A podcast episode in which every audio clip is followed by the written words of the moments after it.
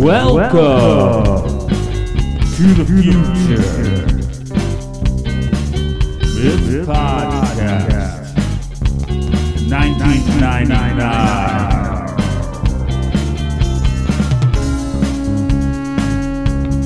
1999.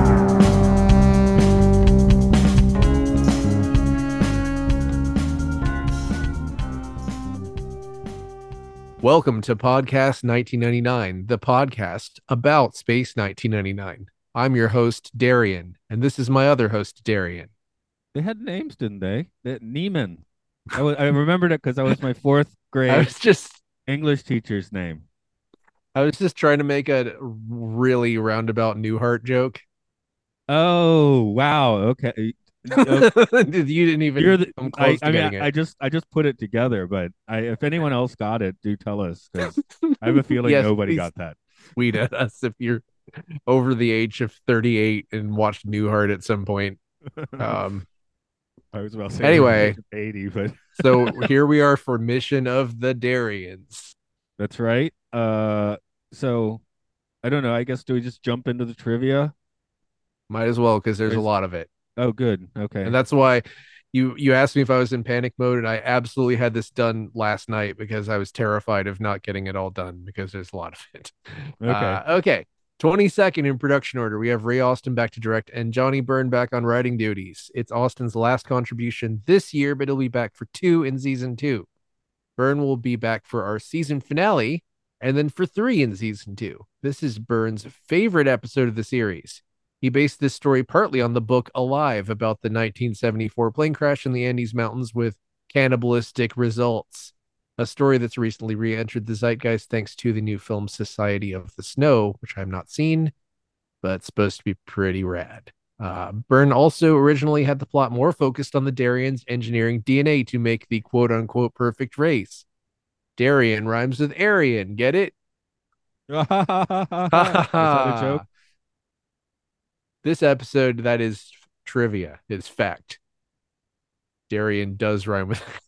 anyway, this episode has the largest cast of any episode in the entire series, but it's only one of two episodes in season one that didn't feature Anton Phillips as Bob Matthias or Suzanne Roquette as Tanya Alexander.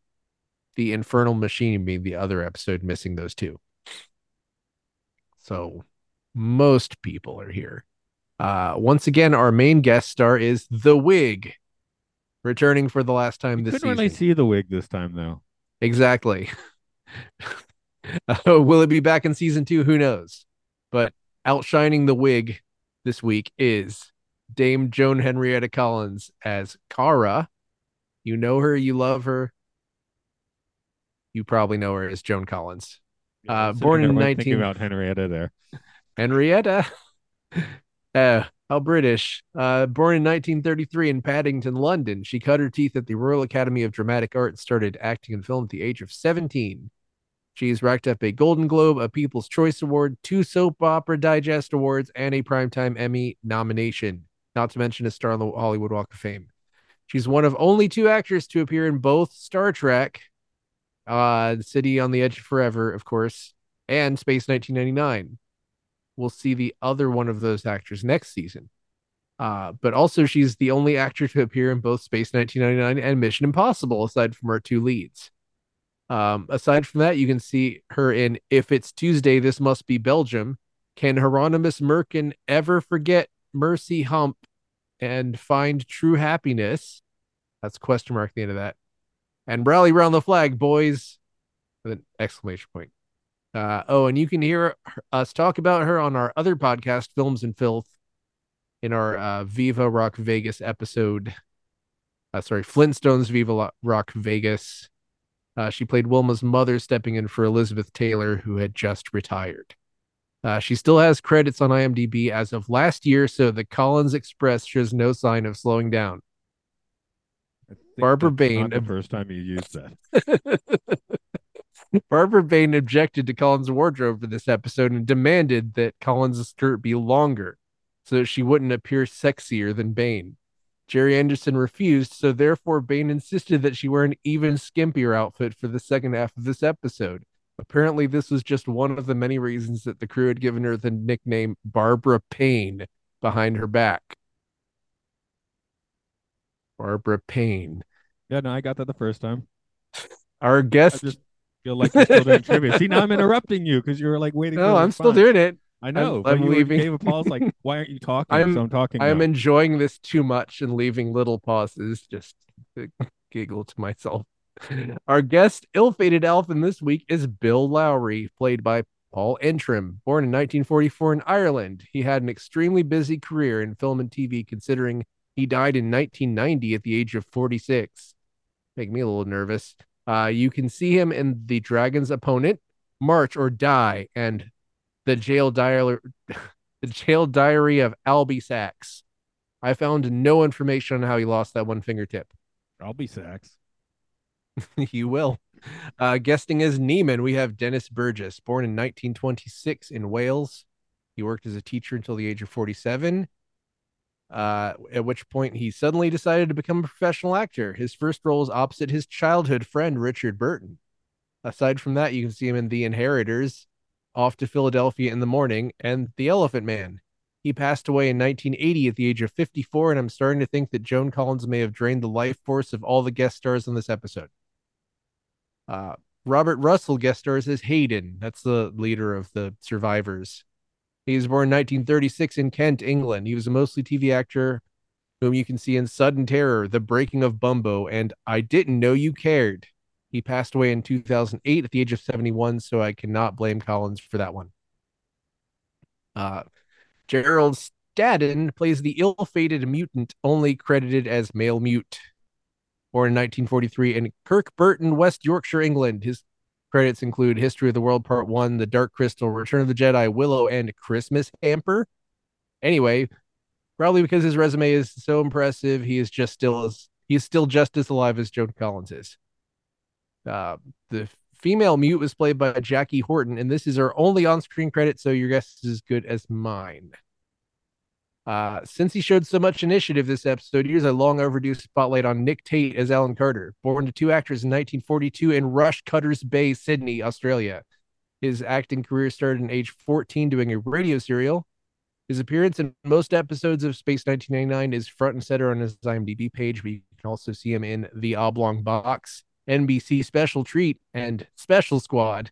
Not to mention a spot on uh, Star Trek Next Generation episode Final Mission as Dirgo, Star Trek Deep Space Nine episode Honor Among Thieves as Liam Bilby, and as recently as the last few years, he's voiced voice acted in Psychonauts 2 and 52 episodes of The Strange Shores. So the Tate Mobile shows no signs of slowing down. That's trivia. You've used that before. I think I have. uh, that means he's been on Star Trek and Space 1999 also. Okay, but not Star Trek. The original, original series, though. Yes, and I, I got your qualifier there. Um, summary. Wait, you did a summary? Let's see. You did. Who? Did, I don't know. Do I do it? I didn't do it. If I did it, well, somebody will do it later. Good. Okay, I did what I did one. So okay. Oh, it is your turn then. Okay, now I, I thought you were saying that you did it. I was gonna be like, no. No, no. Okay. Okay. Then everything worked out. Okay. Yeah, except that I had to do this summary. Uh, Alpha receives an automated distress single. Single. Dingle. Alpha receives an Alpha automated distress signal Dingle, dingle. from the spaceship Daria, and they go to investigate. And after their eagle is sucked into a docking area, they split up to go look for survivors. Koenig and Bergman go one way, Carter and Morrow another, and Russell and Bill Lowry wait near the ship. The latter two find a door, and inside they see two frightened mute little people. They attempt to calm them and then follow them, but are soon abducted. Koenig and Bergman are shot by two figures in spacesuits and knocked unconscious. Alan and Paul find the male mute who uh, Helena and Bill were following and convince him to help find them. Meanwhile, John and Victor come to and are greeted greeted by Kara and Neiman, who explain that they are two of only 14 Darians who ex- survived a nuclear explosion 900 years ago. That the distress call they received was an automated response to that event.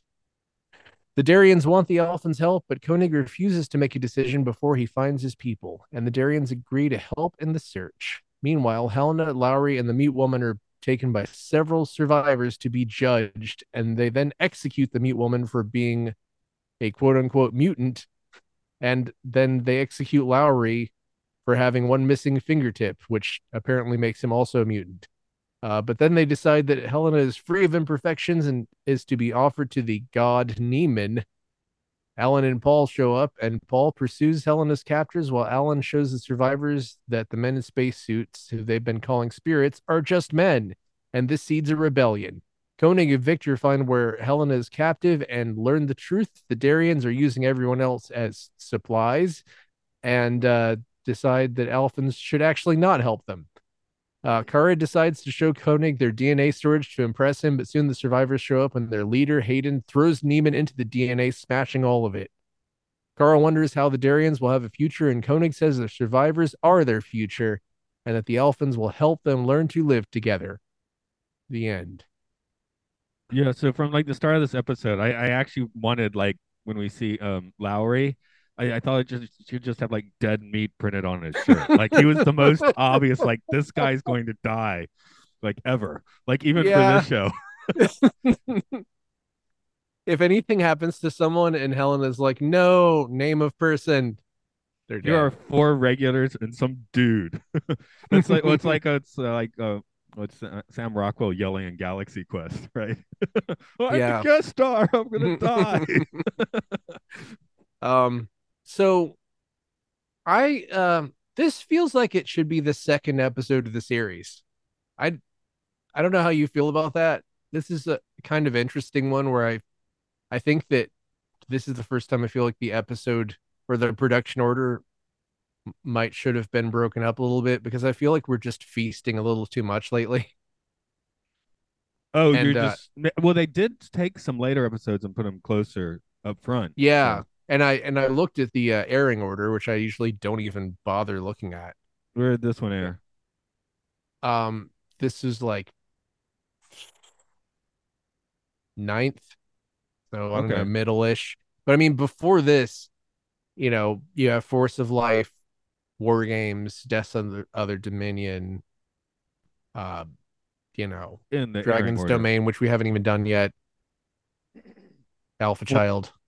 Why, why why do you want this to be number two? I, I don't I don't have that feeling. Just throw that out there. But uh, it feels like a second episode and i can't necessarily qualify that with it it feels like when you're watching a series you always get the the pilot that sort of establishes everything and it feels like if in the second episode they came across all this stuff then you would be really excited for where the series was going to go I mean, I guess I was looking at the um the late '90s guide, uh, which I've forgotten the author's name. I could look it up on my iPad here. But anyway, uh, they're pointing out that this is one of the few times that the Alphans actually like get properly involved with an alien culture. I guess they did that uh, in our world a few weeks ago with the one that was not War Games, but should have been War Games. Uh, the Lady Um, Planet and the the dudes. Planet. See, I'm starting to like think Um, back on the episodes with the episode times. I think they should have. lady planet and dude planet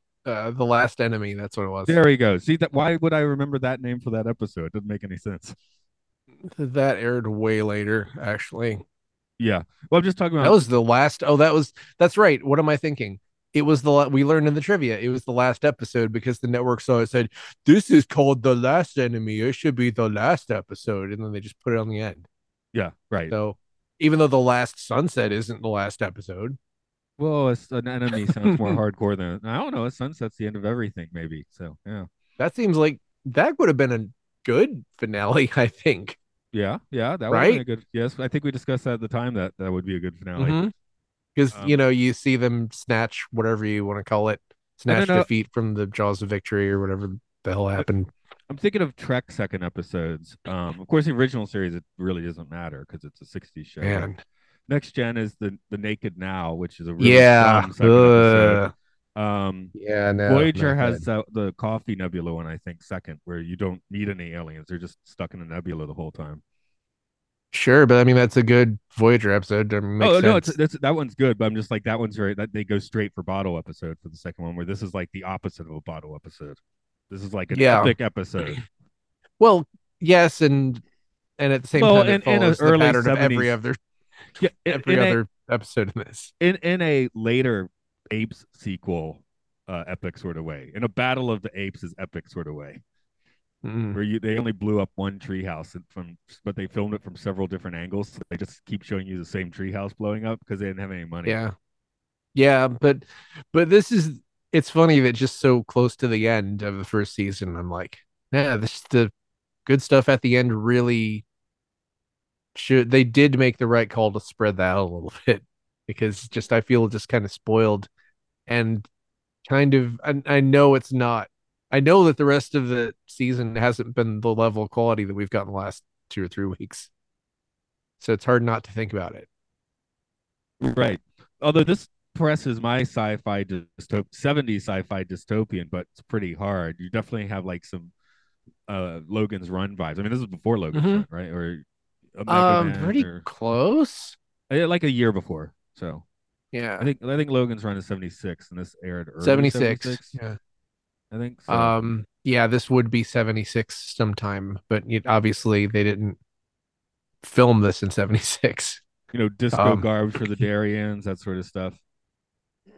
Yeah, no, I I love I mean I love it. It's not the story is a little incoherent, but and I don't know. The the motivations are confusing, but it's great and I love every set and every thing and um I mean, you, you mentioned there was a new show that was along these lines, but I mean, I'm, I was thinking like Snowpiercer for half the time. I've, this being much bigger than Snowpiercer, but the same general Hmm. Yeah. concept, where the people in the back are being grist and used for food and to fuel the engines and stuff. They're being used as the resources, and then the people up front are kind of partying.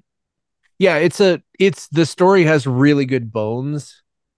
It's just uh it, i feel like maybe a little bit it's it suffers from a little of that like weird dialogue thing that keeps happening on this show where there's that conversation early on where koenig asks kara like why did you, why did you attack us? And she's like why how can we trust you? And then she tells him that they read their mind and know everything about them right after that. So it's like if you can read their mind, then why are you even worried? you know what I mean? Like, uh, I guess they have to knock them unconscious to read their mind. Yeah. Um, oh, oh, there's my note. It says now she knows about Koenig's secret internet porn addiction. Okay. she knows she knows everything about that time that he got too a little too excited when he was caught in that spider web. Yeah. Um. Oh, what was the uh the main the the main the the leader of the the scum bums? Uh, do do do do. Did his they give him a name? Is uh, his name is uh Hayden. Okay. I don't think you go. hear the name in the episode, but Oh, his name is Hayden. Well, like I just my note is uh that guy's uh, a very proto Mad Max villain. Didn't catch his name. Yeah. Wasn't given. I guess Oh yeah, yeah. Mad Max quite- vibes all over, but it's Yes. like you know. Especially once they Uh, start putting people in the space microwave. But you know, like that, I, I heard it recently framed. It might have been a guest in this podcast who said it, but that Mad Max was just super heavily inspired by just biker culture. So everything that reminds me of Mad Max that came out before Mad Max, I'm like, oh, they're just. It's like they watched Easy Rider and did this. You know what I mean? It's biker stuff, which is a great idea. Yeah, yeah, just like you know, like Star Wars. Like, well, let's take some samurai stuff, mix it with Flash Gordon, Yeah. blah blah blah. Yeah, samurai bikers. That's Star Wars, pretty much. Yeah, I I don't know if there's so much bikers in Star Wars. Samurai bikers, we are.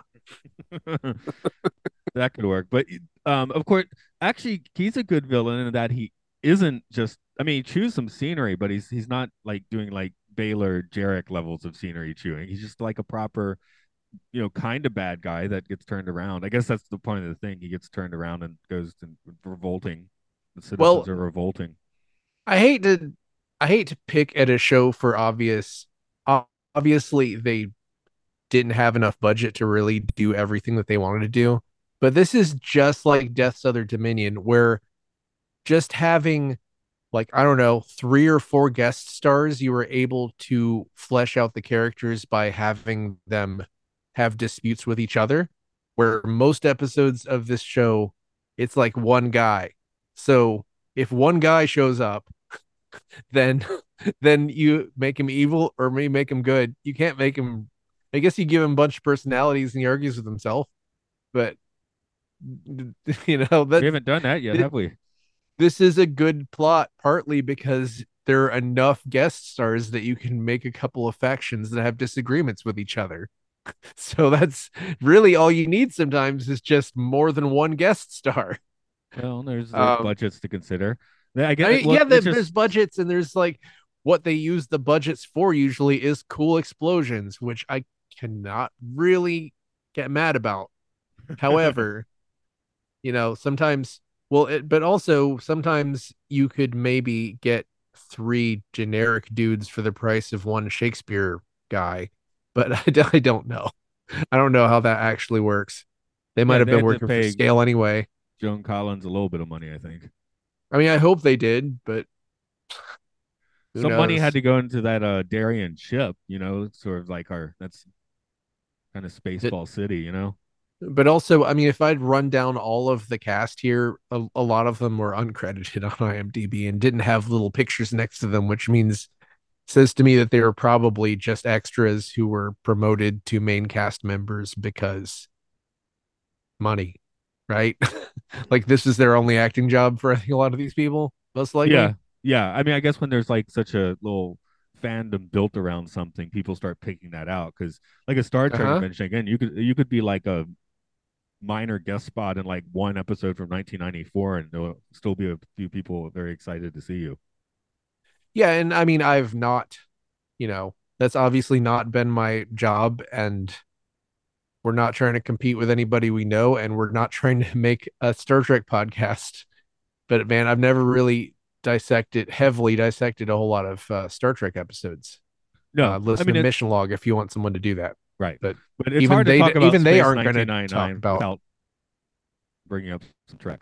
Yeah, but I'm gonna, uh, what I'm going to say is that even they are not going to spend their time going over every single extra, and I'm sure that at some point you go down that road and you find extras who are extras who were in this one episode of Star Trek and never acted again.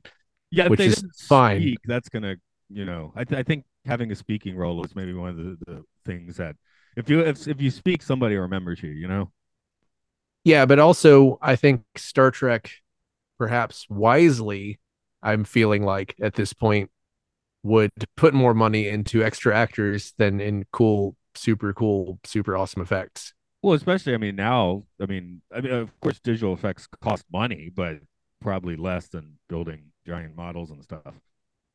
less than this stuff, the stuff Space 1999 is doing. It's like, and, and I don't, you know, I'm not going to complain about it, but It's just kind of weird Um, because this is like the most premium looking show for 70s TV, but now now television has fully inhabited the world of movies, basically. So what you'd expect to see in Mhm. a movie, we now expect to see in a TV show, and that definitely this is like in a, the space in between, you know. and still, if you watch a lot of prestige TV, you will sometimes notice when they're cutting corners. Yeah, I mean, But that's just because watching TV is an exercise in repetition, and then you eventually, like we're doing here, you eventually start to pick things apart. Like, hmm, sure, sure has been a lot of uh, sinister aliens wanting to inhabit people's bodies. anyway. But even like a few years later, like big mini series like, you know, Roots or North and South, things like that, like they look like TV shows when you watch them now. They don't look like a film from the 70s. Well, yeah, and even what I would call distinguish anymore. What's like I don't know if something's a film or just something that, you know, Netflix crapped out now. like this has come up on your other podcast a bunch, but I specifically remember the uh to me, the 80s Twilight Zone series looked like a movie to me. There's certain things doesn't. from around that era. I know it doesn't. I've sort of peeked at it. Um specific things, Star Trek The Next Generation, uh the Untouchables TV series, the War of the Worlds TV series, Alien Nation TV series, all those felt at the time like more movie like and But compared are to movies, they were still, yeah, kind of behind the.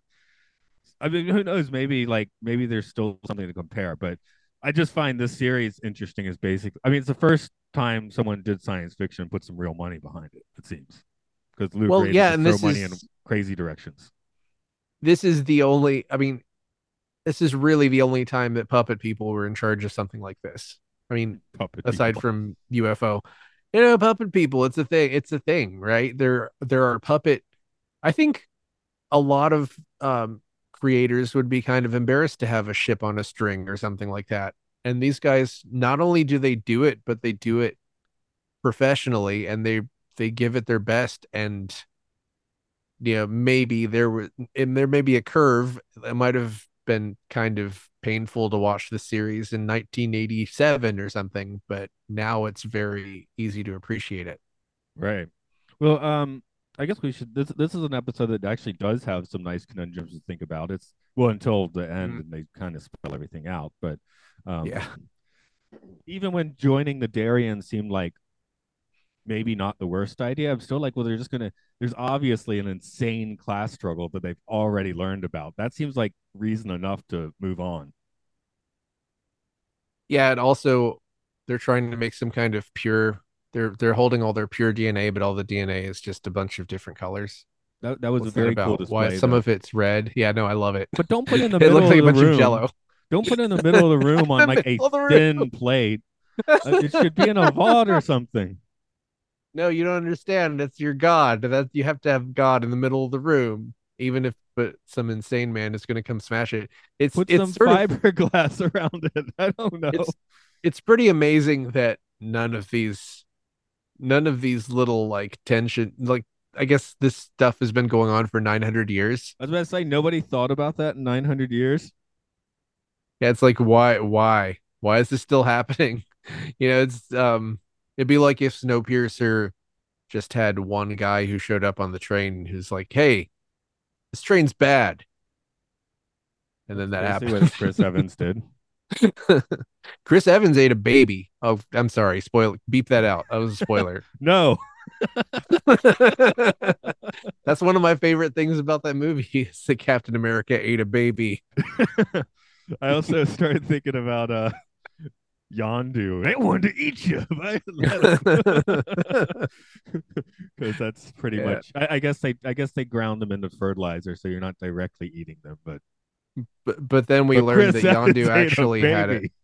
But Yondu actually had a heart of gold and would never eat a baby, probably. No, of, the- of course. maybe uh, he did. Well, I'm just going by the first movie rules, not the second. Well, yeah, and the Christmas special.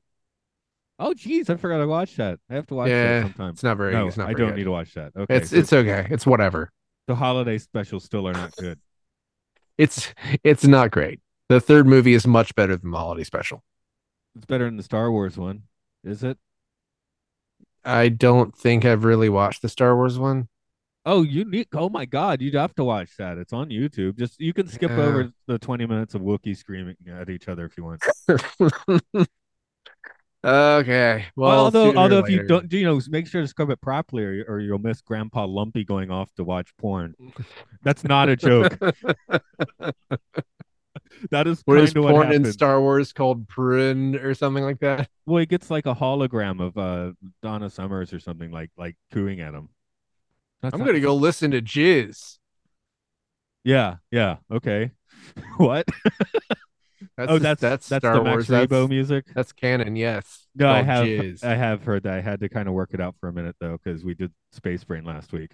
I, I Sorry, think I since that went viral, they suddenly started like, no, it's Juzz or something like that. I don't, I don't know. Uh, a good time to own Yaz. yeah, I mean, or yeah, Yazoo. Right, right. Um, what is your favorite sci-fi dystopia? By the way, there's so many Oh, that's a- dystopias. That's a really tough call. I mean, uh, Zardoz is pretty fun. Whatever yeah, you call that place. What was that place called? I don't. The Illuminati land. I don't remember. Yeah, it's not Um, called Zardoz. Yeah, Zardoz is the thing. Then I- the sky. I want to call it Elysium because Elysium was like sort of the worst version of Zardoz. How about And that movie Elysium was the name of the thing. No, screw it. That's not. It's not good. It's not good. I, I see. I, I got a soft spot for any dystopia, so I've actually seen Elysium probably like three times. Wow. I mean, it's it's competent. It's just I don't didn't enjoy it. It's not like District that one got Nine. somewhat. That was the best '70s sci-fi movie made in the 2010s. I I never watched Oblivion. I really should. Um, It's I didn't really care for that guy's Tron movie, so I just sort of thought I may- maybe didn't like him. Hmm.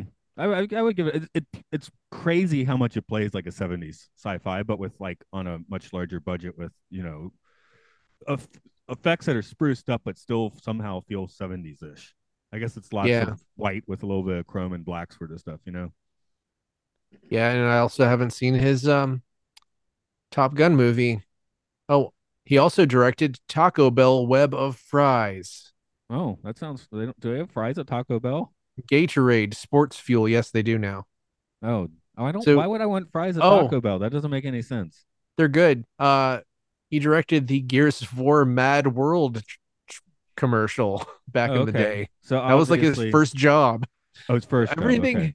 everything except for the Tron movie and Oblivion and Top Gun Maverick that he's done seem to be music videos or commercials. right I guess Oh. he's one of Top Oh, uh, no, no, Top no. Guns he's one of Tom Cruise's guys now maybe I guess He directed Only the Brave, based on a true story of firefighters. Uh 7.6. And I don't Anyway, I'm not Josh calling that as my favorite. I'm calling that more of a as a neglected dystopia. Um, Ah. I mean, I guess I guess Logan's Run is basically my favorite. Logan's Run is great because it's like the the more time passes, the more I kind of love it because when the budget runs out halfway through, you just get a different movie and that movie is also good.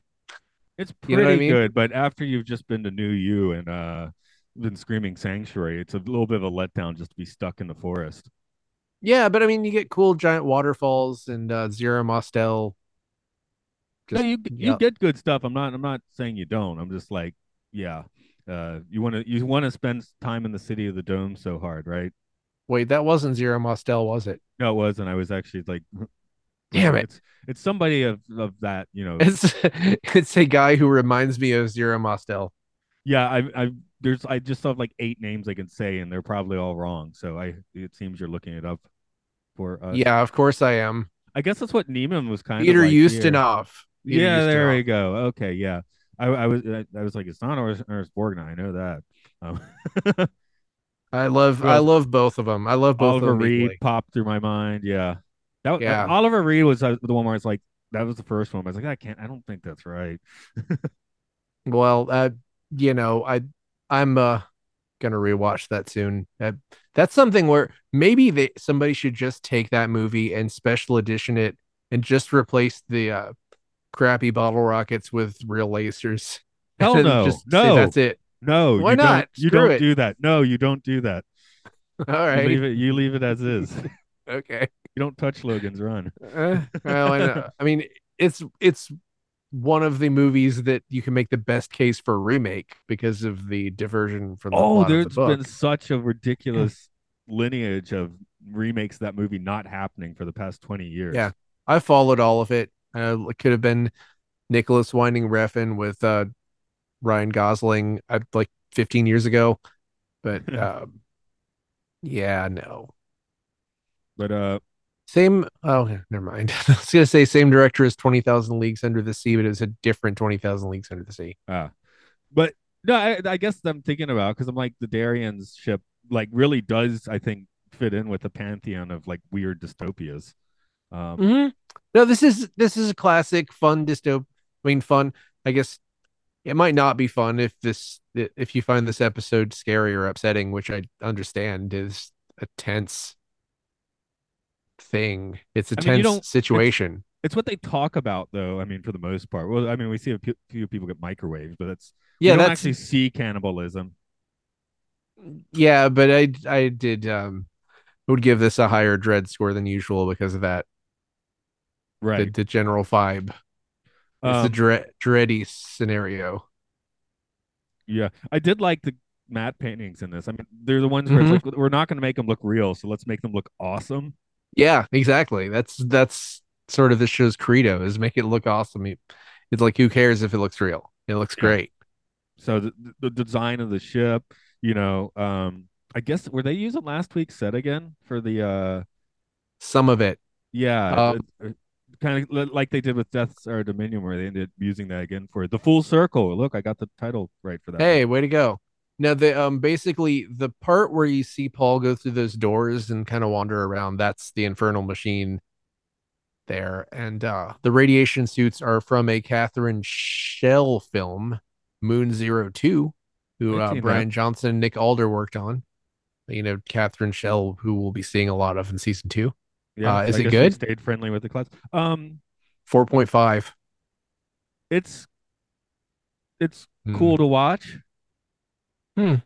I'll say Well, that. I'm It's looking cool at watch. stills from it. It looks great. So it looks great. The pacing of it, if I remember, kind of blows. Like it's one. It's Uh. got you know like late '60s like low budget slowness to it, but th- it does have Mm. cool stuff to look at. Uh, I don't think any of the actors in there particularly like hit the nail on the head.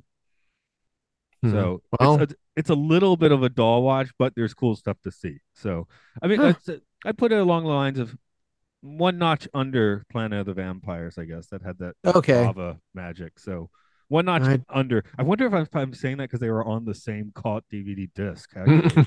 I, I could find. I actually have but- a. Uh, well, it was a gift, but I do have a D, uh, Blu-ray of Planet of the Vampires. Sorry, you got to say something. I'm troweling through my DVDs trying to answer pointless questions that don't have anything to do with this episode. Well, the uh, Darian handheld weapon was previously used by Koenig on The Full Circle as the device used to locate the markers left by the missing Eagle Six crew. It is seen once more on a matter of balance as Vindrus's weapon. I'm just straight up quoting IM, IMDb at this point. Right. Um, okay. I, that's fine. I found my okay. There's Planet of the Vampires. They put Moon Zero Two with when dinosaurs ruled the Earth. So Hmm. that's that's when Fox. Actually, it looks like Warner Brothers in this case was putting out a bunch of those. Uh, you know, they just put two caught films out on a on a single disc and sell it for ten bucks, which was a good deal in 2002. Yeah, why not? Um, I've I've long passed the point where I would buy DVDs just because they have more than one film on them because I just uh I'm running out of space in my life. different world now.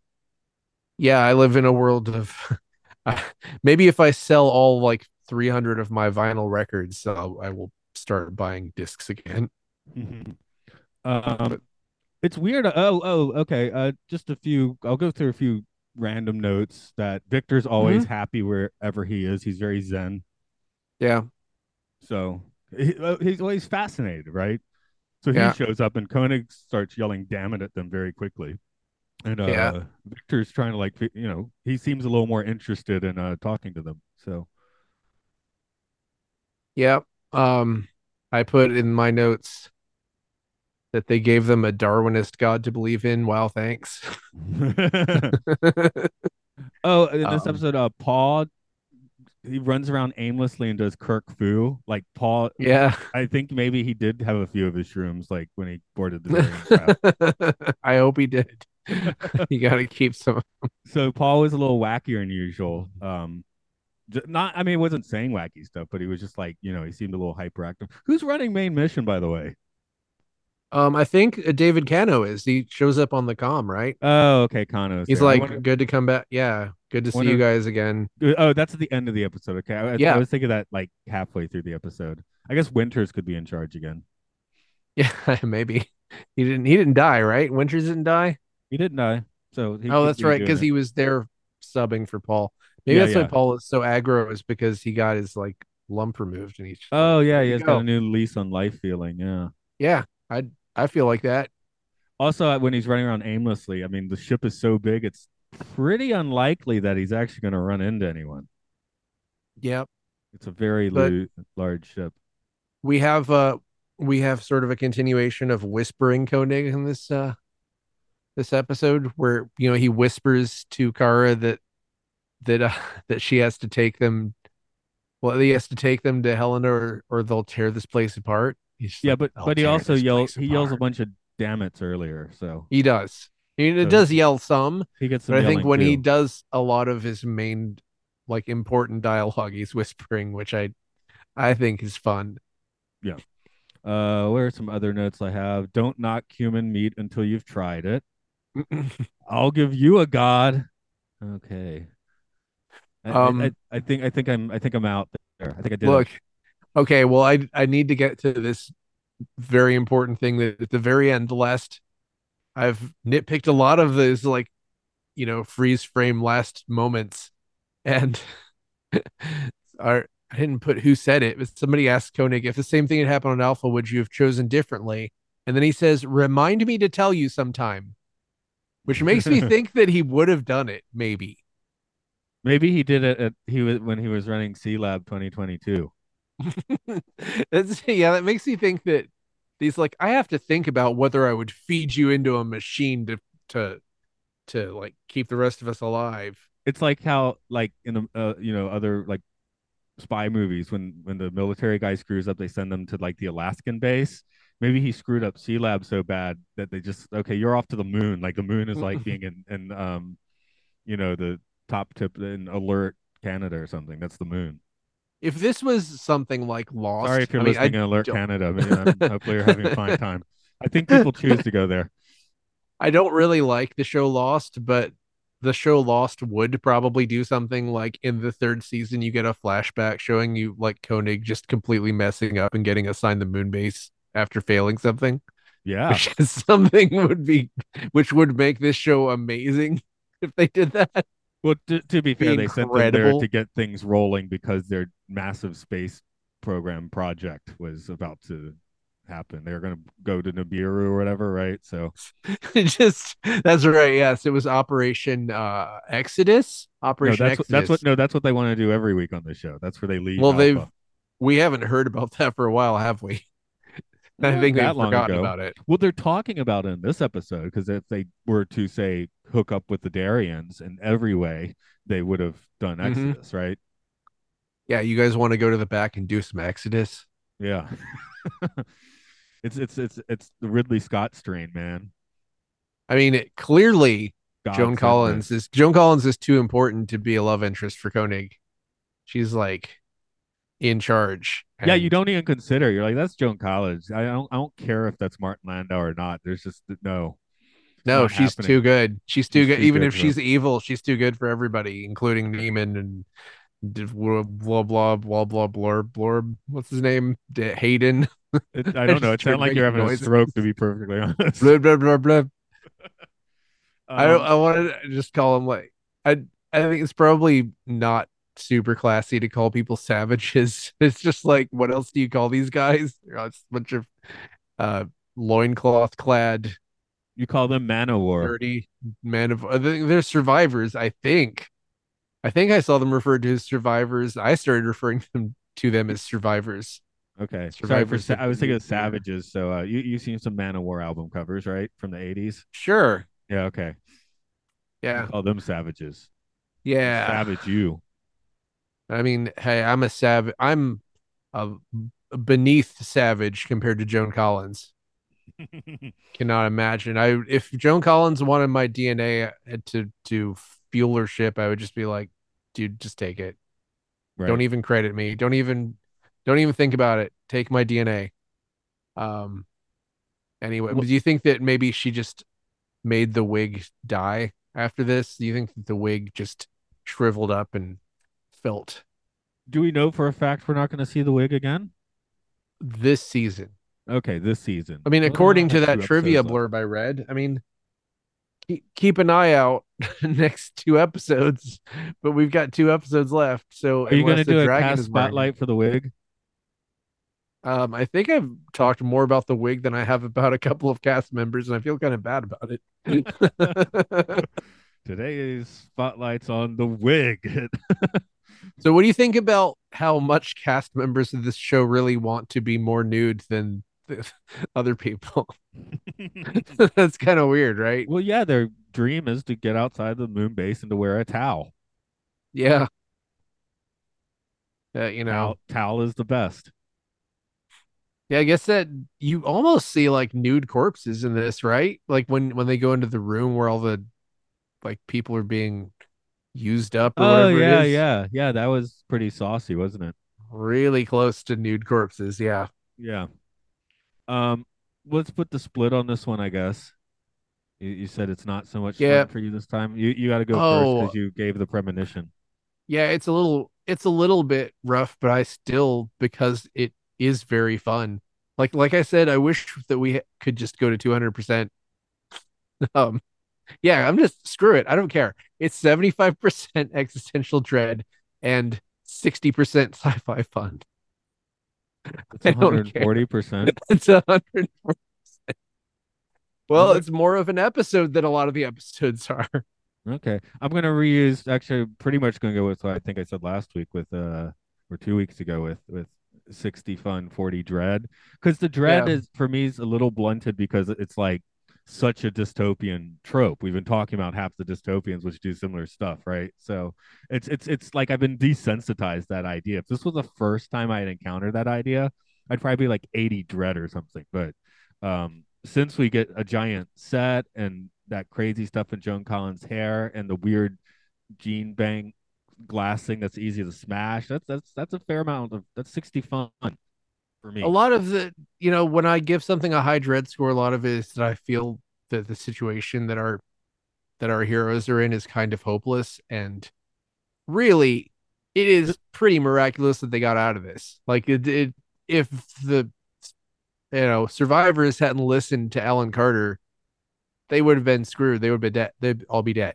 You know, Well, they, they, Moonbase would have been the guy fine. smashed stuff, and We also lost five people, but well- Moonbase would be fine. It's not like the utter destruction of Moonbase, which is some the the inevitable utter destruction of Moonbase that colors some episodes' yeah, feelings.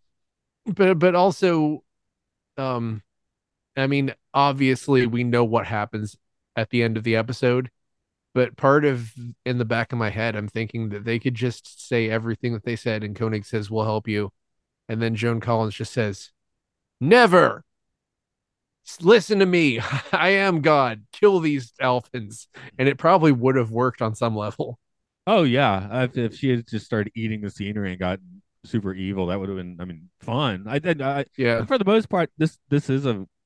I mean, it still has some goofy, you know, 70s sci-fi action. Of course, I Paul's doing Kirk Fu. You know, uh, we uh, spending time with the savages is definitely like wacky 70s sci-fi stuff. So it's not like we don't Yeah. get that. But yeah, it, it- like like like you said, more guest stars, more gray areas, right?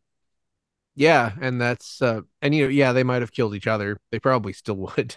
I mean, because maybe the the survivors would just get mad in a couple of years and be like, actually, let us live in the control the, the fancy control room. They're like, That no, doesn't you have can't. radiation. You can't live in the fancy control room. You could- ah. They smashed the new DNA that they made. How'd they make the DNA anyway? They can't reproduce. How They they it make it? 900 years plus ago. What what do they do? They like kill a bunch of Darians to do it? Probably. Yeah, not good. there but you know what? probably- it's pretty used to be colors. more than 14. I want to just get that. I just get a bunch of color gel and just reproduce that and just have it in my house, just waiting for someone to know what it is. Yeah. Smash it. Could I Um, get yeah, they do say there's 50,000 on the ship, so 14 Darians. That's a pretty extreme elite there. yeah, and if they're killing people kind of frequently, right? Like Yeah. you know what I mean? Like I- I guess- we I guess- see at least two die and one attempted death. Right. Uh, I, I guess to um supply these 14 Darians, you do need 50,000 people, you know. So the, number of people killed to support one Darian is quite high. They they leave a large carbon footprint of human flesh. yeah, we almost it almost applies to Earth life. It's just so um I don't know. Um, yeah, actually, um, dread is rising. Maybe I don't know. Now, now It's so wet. 45. It's kind of well, the thing is there's a lot of space on Earth and um you can, you know, the live live kind of ethically if you want. Mhm. Even though it, you know, that there's a cost for that, but you Yeah, know, you can't on this ship, so no, you can't. That's the thing. It's that's why it doesn't really work super well as a metaphor, but you know, it's good sci it's good sci-fi in that it it's close. It's applicable, sort of. I don't I don't mean to sound like I, I'm being down on the episode. I like this episode. It was good. I Oh, enjoyed it. the- we are supposed to be giving them. Well, not. We've decided we're to give them critical analysis. So when you do a critical Yes. analysis, you talk about many things, You're right. We're not just here to like kiss especially it all that and all, take all it those and go tangents we went on that have nothing to do with the episode. We're not just here to take Joan Collins and kiss her a bunch of times and take her. And what was it? Do what did I say? Do excess? Uh, did I forget my own joke? You forgot your own joke, and I forgot your own joke. Uh, just rewind 20 minutes and you'll get it again.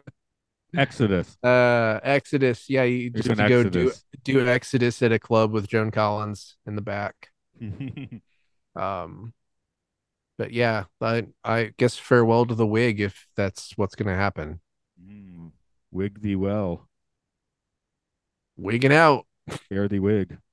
Okay. Anyway, if you want to wig out, then you can go to patreon.com slash podcastio podcastius. I really should stop just making myself crack up because it's not very good radio. Um, check out other podcasts like Time Enough, Twilight Zone podcast, um, Luke Loves Pokemon, Game Game Show, the Game Show about games, films and filth, the Citizen Kane of podcasts, uh, Hyrule Field Report, and Occult Disney and all of those everything. You just have said all of wigs in them. Do they? Game as far as you sure. know. Yeah, I'm sure someone's worn a wig in Game Show.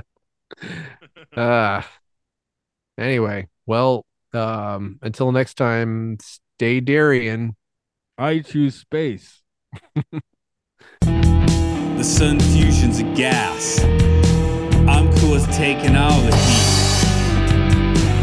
Burning up and down the solar chart with all the pagans dancing on the street.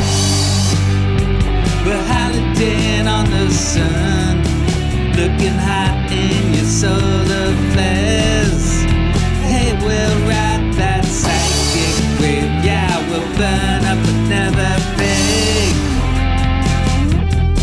Don't want the iron cross. Don't need the hammer and sickle. Extend my middle finger to the state and go where the weather ain't fickle. We're holiday on the sun, looking hot in your solar flares. Hey, we'll ride that psychic wave. Yeah, we'll burn up and never fade. We're hiding on the sun, looking hot in your solar flares. Hey, we'll ride that psychic wave. Yeah, we'll burn up and never fade. Out where the moon don't shine and afterglow on ever clear. With a fire in my eyes and a lust for life, watch another sunrise from the pier.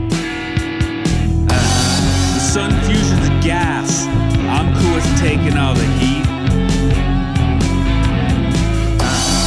Burning up and down the solar chart with all the pagans dancing on the street. We're hiding on the sun, looking hot in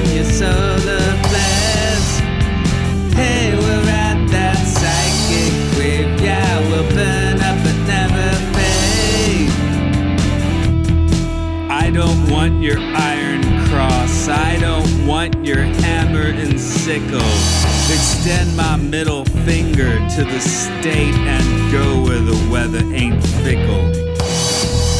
Uh-huh. Out where the moon don't shine, an afterglow on Everclear. With a fire in my eyes and lust for life, watch another sunrise from the pier. We're hiding on the sun, looking hot in your solar flares. Hey, we'll ride that psychic wave, yeah, we'll burn up but never fade. We're hiding on the sun, looking hot in your solar flares. Hey, we'll ride that psychic wave, yeah, we'll burn up but never.